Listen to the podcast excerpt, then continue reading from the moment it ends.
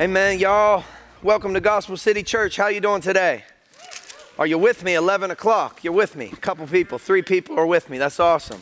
Well, the people online, thanks for joining us if you're worshiping from home today. And uh, I'm excited to dig into God's Word. Hopefully, you got your Bible. Did you bring your Bible to church today? Go ahead and grab it and open to Second Timothy. And uh, we're going to be in chapter 3. We've made it halfway through this second letter that Paul wrote to young Timothy. And uh, I missed a couple weeks of our series called Fan the Flame, just being out of town. And I went back this week and listened to Pastor Trent's message called Can You Handle the Truth?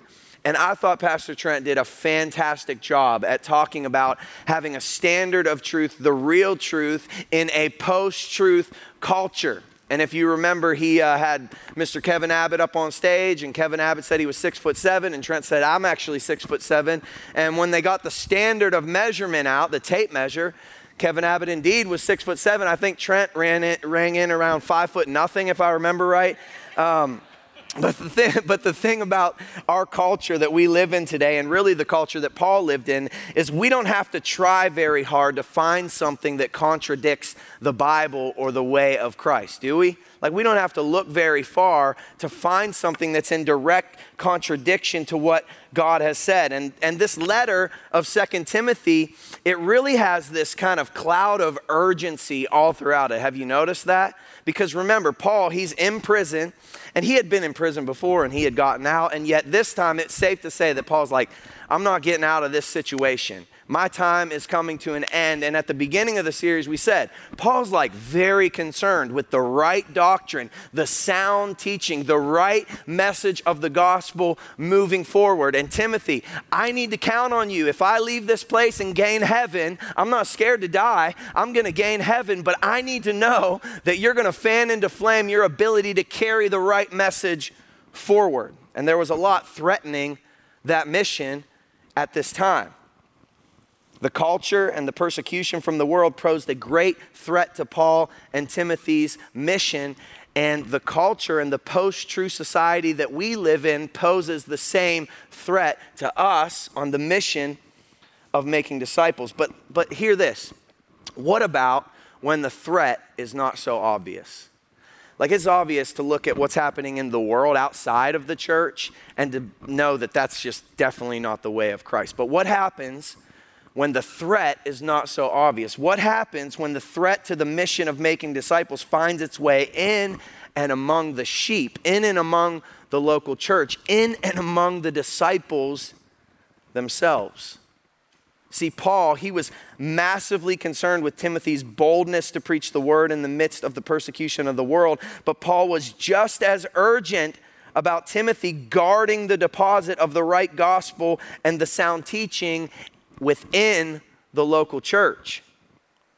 So let's zoom out for just a moment. So we're halfway through this book of Second Timothy. It's very important to read scripture in the right context. And, and as I set the context today, it's going to be a little bit of information, kind of figuring out what Paul's writing to. But just zoom out for a moment. Chapters one and two are simply Paul trying to help young Timothy not have a spirit of fear in a world that hates Christians. So, chapter one and the first half of chapter two are motivation for all of us as believers to be like the farmer, like the athlete, like the soldier, and to live for something so much bigger than ourselves, to be ready to endure and to sacrifice for the message of the gospel of Jesus Christ in the face of opposition. Okay? But then in chapter 2, verse 14, Paul begins to address another serious threat to the ministry that Timothy was on in the message of Christ. Not only where there always be opposition and persecution from the world, but there will be false teachers, fake Christians, false detrimental teaching within the local church, among the people of God. Pastor Trent talked about this irreverent babble that spreads like gangrene to ruin the hearer. He talked about that last week. And not only that, but it can easily suck us into its trap. And before we know it, we're living out principles and characteristics that don't resemble Christ at all. And as Paul wraps up chapter two, he leaves a little bit of hope, like he always does, that some of these false teachers, some of these people that have been led astray, that they would repent and turn from their sin, that they would flee youthful passions and put quarrels behind them, and that they would pursue righteousness. But as we get into chapter three, we can see that while we have all that we need to pursue righteousness and stand on truth alone, things will get worse before they ever get better. In fact, this side of Christ's return promises to be filled with deception, with hardship, and with difficulty. Opposition within and among God's people will always be prevalent. And the issue of false, fake Christianity will be with us until Christ returns. So, we're going to spend some time in chapter 3, verses 1 through 9 over the next couple weeks. We're not going to rush through it because there's so much here to challenge our sinful tendencies as humans. We not only want to flee this evil, but we want to be on guard against it from masked false teaching that would ever lead us down the path of sin. So, with all of that in mind, with that framework in mind this morning, let's get our eyes on a copy of God's Word together. And we're going to read chapter 3, verses 1 through 5, okay? Chapter 3, verses 1 through 5. Everyone looking at God's Word. Now hear the word of the Lord. But understand this that in the last days there will come times of difficulty, for people will be lovers of self, lovers of money proud, arrogant, abusive, disobedient to their parents, ungrateful, unholy, heartless, unappeasable, slanderous, without self control, brutal, not loving good, treacherous, reckless, swollen with conceit, lovers of pleasure rather than lovers of God, having the appearance of godliness but denying its power. Avoid such people. Today we're only going to look at verse 1 and a little bit of verse 2. You're like, oh, we're going to spend all this time talking about one and a half verses. Look, we're students of the Bible, and there is so much packed into verse 1 and a little bit of verse 2 that we could saturate ourselves in it all week long. And we'll take some time through this section of Scripture. But the main idea today, the main idea that we're going after is this avoid false teachers and misdirected worship until Christ returns. That's the main idea of this passage in 2 Timothy. Avoid false teachers and misdirected worship until Christ returns. In order to properly look at this section of Scripture, we have to view it through the last three words of verse 5, as Paul writes, where he says, Avoid such people. That doesn't sound very Christian like, does it? Avoid such people? I thought I was supposed to soldier up. I thought I was supposed to fan my flame and be unashamed of my testimony. And now Paul's telling me to avoid people who love money and are arrogant and abusive and disobedient to their parents. That seems like a contradiction. No. Listen. Paul's telling you to avoid people who claim to follow Jesus, but in reality, their hearts are far from him. Their message is void of Christ's power, and their agenda is more important to them than your soul. There's a distinct difference between someone acting the ways described in this passage who don't know Jesus or don't follow Jesus and someone who uses the name of Jesus for their own gain and your destruction. These are wolves in sheep's clothing that Paul's talking to. And if we're not careful to guard the good deposit and only follow sound teaching measured by the standard of truth in the Bible, we too could be led astray. And it's not going to get easier it's going to get harder. Let's look in verse 1 as Paul starts to write. Paul says to Timothy, but understand this. So he already is kind of shifting in his tone. While Paul believes in the gospel, while Paul believes that many can flee youthful passions and pursue righteousness, he's like, understand this, Timothy. As if to say, don't let your guard down, don't lose your discernment. The issue of false, fake Christianity who seeks to destroy and detract from the truth is not going away. Verse 1 But understand this, that in the last days there will come times of difficulty. Paul's like, it's difficult now, it's gonna stay difficult, and it's gonna keep getting more difficult. It's prophetic in nature, as Paul writes. He's speaking about his current situation, but he's also speaking about our current situation. Let's talk about some of these phrases in verse 1. The last days, okay? So we see those words, the last days. If I had a dollar for every person who said to me, Man, Micah, do you think we're in the end times? Like, do you think we're in the last days because of coronavirus or because of the recent election and the government situations and the racial injustices in the world? Like, people are like seeing the difficulties turn up in our country and they're like, you think we're in the end times now? Like, are we in the last days? I'd be doing all right if I had a dollar for every time someone's asked me that. And uh, the, it, it's probably it's funny that whenever things get hard, we assume Jesus is coming back in America. That's probably a different message altogether. But, but Timothy, he was probably getting the same question, and my answer would be the same as Timothy's yes. We're for sure in the last days. Christ is risen, He is on His throne, and the world is broken, and we await His second coming with vigilance, our lampstands burning, saying every day, Come, Lord Jesus, come. Amen? And so it, it's easy for us uh, to, to think about Christ's return. Um, it's easy to assume that the last days refers to a subjective amount of time, a few months, years, decades before the end of the world. That's not what the Bible's talking about when it talks about the last days. Consider Hebrews 1, verse 1. It's on the screen. It says this Long ago, at many times and in many ways, God spoke to our fathers by the prophets. That's talking about the Old Testament, God speaking through the prophets. But in these last days, there's our phrase, he has spoken to us by his Son.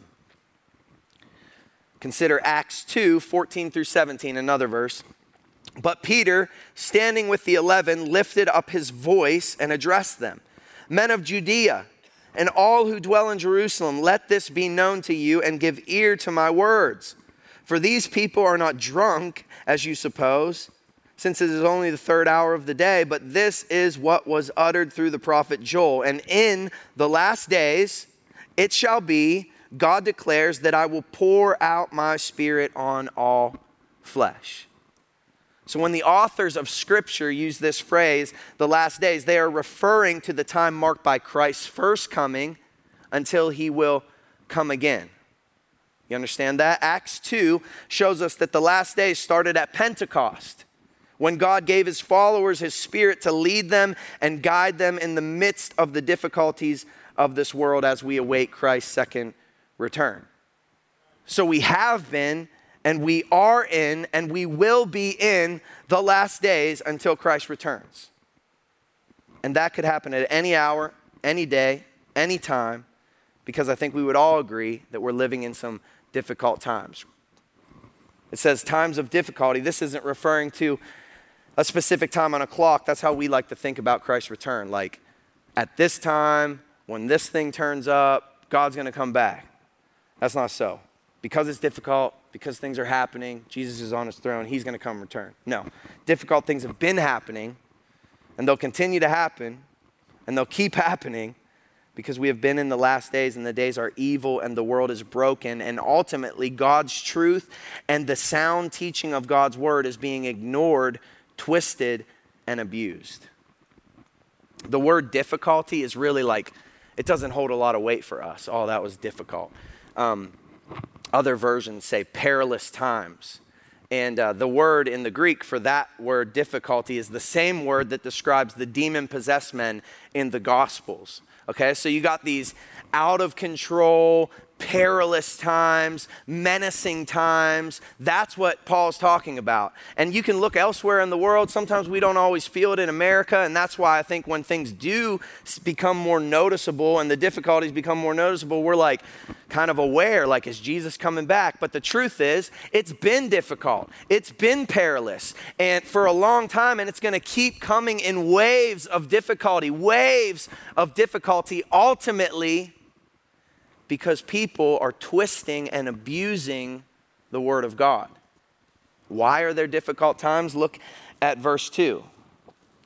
For people, he could have stopped there. It's difficult just because there's people on this planet. Where there's people, it's difficult. But he says people will be lovers of self.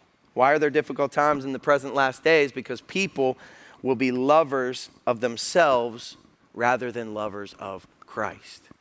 Because people who love themselves find their way into the local church to peddle their own message, to teach their own interpretation of truth, and to subtly and strategically dismantle the foundations of faith found in the Bible.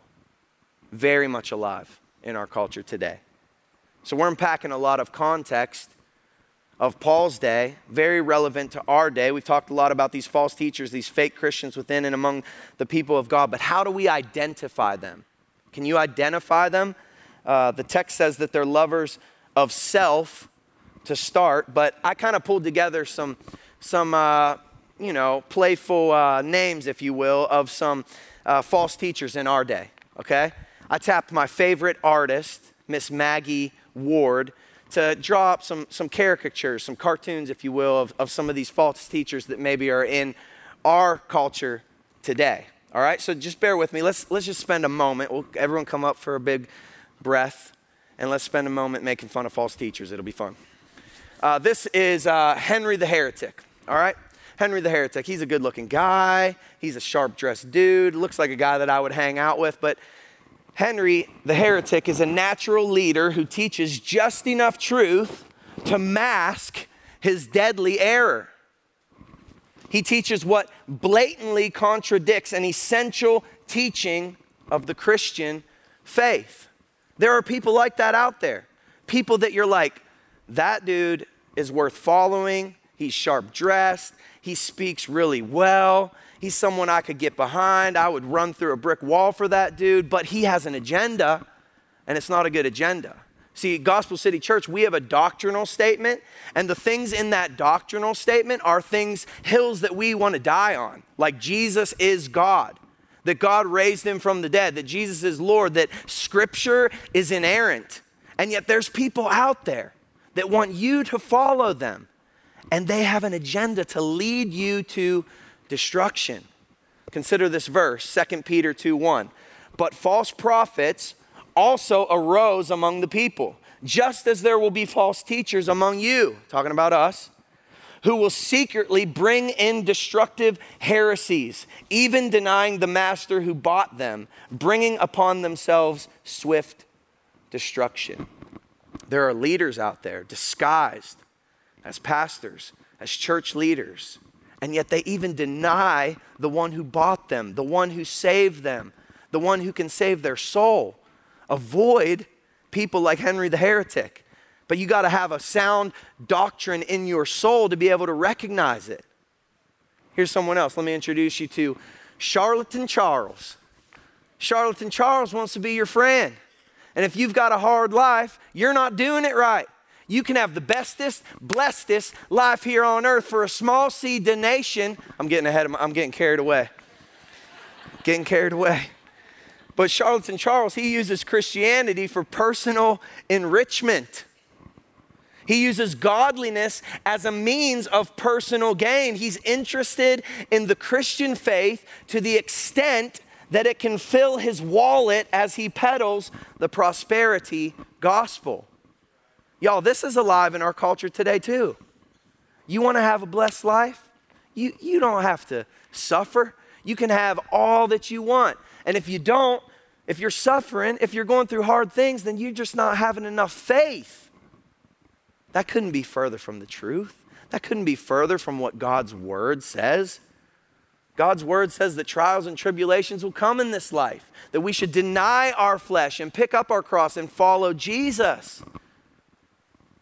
We got to be on guard for people like Charlatan Charles. Here's another one. This is Prophetess Peggy. Prophetess Peggy. She's bold. She has no problem speaking into your life. No problem telling you what your future's gonna look like, who you're gonna be, what you're gonna do for the Lord here. She claims to speak fresh revelation from God outside of Scripture. Outside of Scripture. She brings new authoritative words of prediction, teaching, or rebuke outside of what the Bible has said. There's people out there who build their ministries disguising it as encouragement, and yet they're speaking things into your life that couldn't be further from the truth. The Bible doesn't need added to. The Bible doesn't need taken from. It has all that we need for life and for godliness. And yet there's people, this is how whole cults are built. People claiming to have fresh revelation from the Lord. Consider Revelation 22. I warn everyone who hears the words of the prophecy of this book, talking about the Bible. If anyone adds to them, God will add to him the plagues described in this book. And if anyone takes away from the words of the book of this prophecy, God will take away his share in the tree of life and in the holy city, which are described in this book. People are being led astray by this kind of ministry, by this kind of leader, claiming to have fresh, fresh revelation, and in reality, they're losing their share of the tree of life. It says that the plagues of Scripture would be brought upon people who add to the book of God, the Bible. Here's another one. This is Easy Ears Edward. He's a cool looking guy. Kind of reminds me of Josh Spear. But Josh Spear would never preach a weak sauce gospel like Easy Ears Edward. He cares nothing about what God wants and everything about what man wants. He's unwilling to deal with the hard parts of Scripture or the condemning issues of sin because it discourages and certainly couldn't fill the pews. He gives people what they want to hear. This is so relevant in our culture today. It's so easy, right, to just pick like a few good principles from the Bible. We want the principles of the Bible, but we don't want the whole counsel of God's Word. We want the principle, the Christian ethics of the Bible, but we don't want the convictions of God's Word. Paul's very concerned with the sound teaching, the whole counsel of God's Word going forward and being guarded against teachers like Easy Ears Edward, who doesn't want to deal with all of Scripture and just picks out a few things. 2 Timothy 4, we'll look at this in a couple weeks in this letter, but it says, For the time is coming when people will not endure sound teaching. As time goes on, the difficult times, people will stop enduring sound teaching. But having itching ears, they will accumulate for themselves teachers to suit their own passions and will turn away from truth and wander off into myths as the days get more and more difficult because more and more people twist what God's word says and open the Bible but leave out the hard things, the convicting things, the things that deal with sin and righteousness, more people will stop enduring the teaching of God's word and will cling to what tickles their ears, what leads them to get what they want rather than what Christ wants. One more. This is speculating Spencer. Speculating Spencer. Here's some characteristics of him. He's obsessed with originality and speculation. He approaches the Bible from his personal perspective, telling the hearer what he thinks the passage means for him and ultimately for you. He appears well read and intellectual in nature, but ultimately brings no clarity to the actual meaning of the text. Have you been around these people? I've been around some of these people. I've sat at the table with some of these people. And uh, it's like they're so smart. And sometimes I'm envious of how much they read and how smart they are and how much they can talk. And yet, after hours of talking, it just seems like the gospel has zero clarity. And some of the questions about sin that get asked at some of these tables, I'm like, how can you be so smart and not know what the Bible says? And, and, and the reason is we get stuck so easy in trying to, pl- to apply our situation to the Bible rather than allow the Bible to cover all of the situations, all of the hardships, all of the questions that we face in this life. And now, listen, I'm having a lot of fun with this, and uh, it kind of brings some levity to it. But can you identify false teachers? These folks were all over the TV, all over the radio, probably still are, but you know where they're at now? In your TikTok feed, in your Instagram feed, in your social media feed. You can scroll all day long and you can hear soundbite after soundbite after soundbite from pastor after pastor after leader after leader and you can feel really good about your faith, man. I, I like went to church today. I, I, listened to so many sound bites from all these different pastors, but you know what you never you forgot to do? You forgot to pick up your Bible and you forgot to search the scriptures and you forgot to test every word that comes out of a man's mouth with the words that God has said. You see how easy and deceptive false teaching can be. Do you have a deep enough doctrine to recognize teaching and theology and philosophy that is contrary to God's word and will ultimately lead you to destruction? This is why it's so important as disciples of Jesus to deposit God's truth deep into our souls and to believe the Bible and to guard the deposit with our lives. So important. And the common denominator between all of the examples that we looked at is really just misdirected worship. The reason for the difficulties in these last days is really a result of misdirected worship. Any false teacher, anyone who's been led astray, the problem is misdirected worship. The problem is loving themselves rather than loving Christ. The problem is living for their own desires rather than living the way the Bible tells us to live. And that's confusing, right? That's so alive in our culture. One person says, I'm a Christian. Another person says, I'm a Christian too. And one person's life says, seems to look a lot like the Bible and what the Bible describes as a Christian. The other person's life looks a lot more like the world in some of the things that they're into. And that's, that starts to get confusing. They can kind of talk about the gospel the same way, they can kind of talk about the message of Christ the same way and say the important things, but their lives look totally different. And to an unbeliever, that's confusing. To a less established believer, that's confusing. And when they start asking questions, like serious questions, it gets two different answers. So I, I want to I want to follow Jesus, but can I like do whatever I want? Can I get drunk on the weekends? Can I live with my boyfriend or girlfriend? Can I sleep around with whoever I want? Can I have no integrity in my workplace? Can I gossip and slander and cuss? Can I take no responsibility for my actions? One person's going to say, hey, let me talk to you about that. Like, God loves you and he cares about those questions. And you know before he ever deals with you and your behaviors he wants to deal with your heart. And let's let me show you what the bible says. And the bible addresses all of the passions of our flesh and all of the things that we would have all of the questions that we would bring to the table. But god gave his son to die in your place because you could never do what's right. And you could never earn his grace by being a good person or a bad person. But once you get jesus and once he radically transforms your soul man he'll transform your behavior and He'll start giving you a passion and a desire to live out the principles of God's Word. He'll put His Spirit in you and cause you to walk in His ways and be careful to obey the Bible. That's the kind of Christian I need in my corner.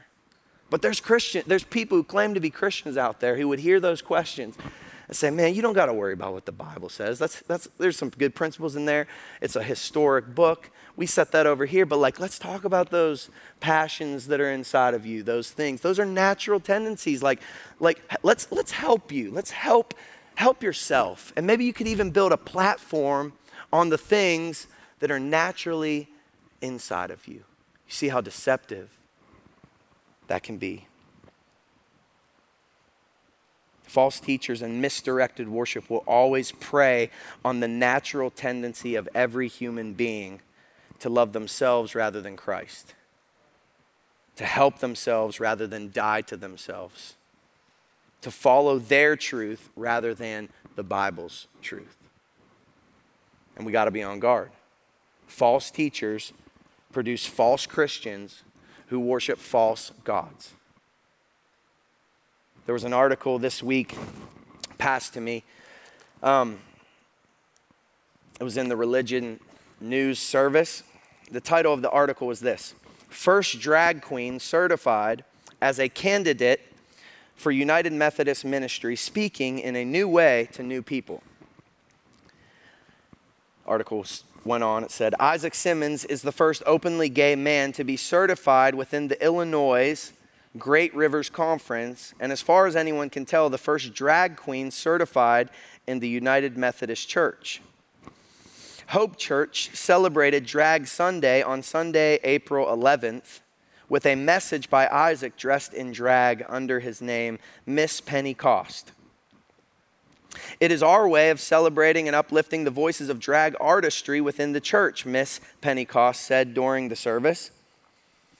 When asked how it felt to be the first certified drag candidate, he replied, It is mind boggling simply because it's 2021 and I'm the first. I agree with him. But also, it's incredibly humbling. He told Religion News Service. As the denomination is processing his candidacy, the question was posed how many churches in their district or conference would be comfortable with a minister who is a drag queen? Would the people in the pews say his faith and works honor God and align with the Wesleyan tradition? To which one woman replied, In my book, he's a rock star for being bold enough to open himself to the criticism that he is experiencing now. The intersections of his faith, his queerness, and his performances as a drag queen may be questioned by some, yet he brings his full self to his ministry, which is exactly what we expect from our pastors. I don't read that to make fun of this young guy. And I don't read that to bash this church, although if that's the message that's being given, they're not a church. I'm not shocked by this in the least bit. Isaac and myself are no different. We are sexually broken men who naturally want what we want rather than what God wants. And the only difference for us right now is that someone in my life came alongside me at some point and said, Hey, brother, let's talk about the passions that are inside of you let's talk about the things that you naturally want to do.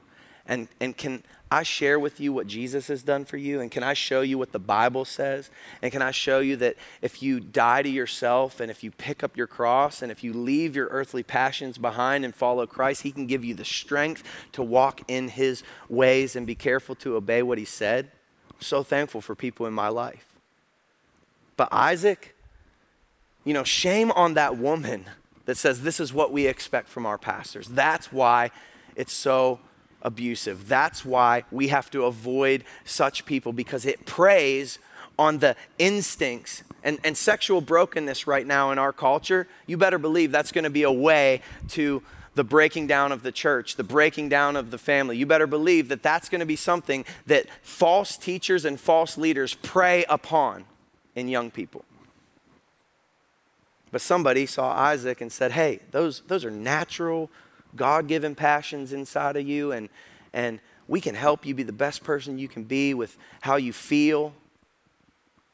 And maybe we can even create a platform out of it for the kingdom of God. I read that article to show you how deceptive false teaching is. Isaac is a result of leaders bending on the inerrancy of Scripture teachers using a few biblical principles that make for a so called better life here on earth, but throwing out the entirety of biblical conviction. Leaders leading young people to love themselves rather than to come to Jesus with their brokenness and pain and questions and find real and lasting healing and grace. This is why countries that used to be Christian nations are now Muslim nations. To even find a Christian is unusual because the inerrancy of Scripture and the bending of biblical conviction has slowly whittled away at their culture, at their faith, and left them with no one. And the more the church in America bends on biblical conviction and ignores the infallible truths of God's word, the more we will see the difficulties that Paul speaks of in these last days. 1 Corinthians 1 says, The word of the cross is folly to those who are perishing, but to us who are being saved, it is the power of God. The way of the cross, pick up your cross and follow Jesus, that's like crazy to the world. But for you who have been regenerated, you who have been saved, the thought of dying to myself and laying down my passions and picking up my cross and not being ashamed of the suffering like Paul talks about and being unashamed of my testimony and boldly walking in the way of Jesus in the midst of the persecution of this world, that has great hope and great grace and great life to those who have been saved. We don't have time to dig into all the characteristics in the rest of verse 2. And I think that's okay. The next several weeks, as Pastor Trent picks up 2 Timothy 3, that'll be a great place to stop. But the manifestations of those who claim to follow Christ but actually love themselves, they're as follows. Let me read them one more time. They're lovers of money, they're proud, they're arrogant, they're abusive, they're disobedient to their parents. That's not just like I disobeyed one time. That's the breaking down of the family, the nuclear family. And if Satan can get into the family structure, he can get into our churches. Ungrateful, unholy. God is holy. God is set apart. God is other. And guess what? The Bible calls us to be holy as God is holy. Not like the world. Heartless, unappeasable, slanderous, without self control, brutal, not loving good, treacherous, reckless, swollen with conceit, and the list goes on and on and on. But Paul writes to Timothy remember, Timothy, Jesus Christ risen from the dead. And he says to us today, remember Gospel City. If you can remember the power of the gospel, you can remain in the gospel. And what is this gospel? What is this glorious truth? It reminds us that God is holy, that He's other, that there's none like Him in all the earth, and He's worthy of worship. But man is sinful and broken and loves themselves rather than Christ. But Jesus is the perfect, spotless, Lamb of God, the Savior of the world, who died on a cross in your place for your sins. And he rose again from the grave and he's seated on high. And he's made it possible for you to respond to his great grace, to die to yourself, to leave your earthly passions at his feet, and to pick up his cross and to follow him He's made it possible for you to not love the things of this world, but to love Christ and follow Christ, which ultimately leads to eternal life. The way of the world will always seem easy, but it will always lead to death. The way of Christ seems hard, feels like sacrifice, but it'll always lead to eternal life in Christ Jesus. Come on, stand to your feet, bow your heads for a moment.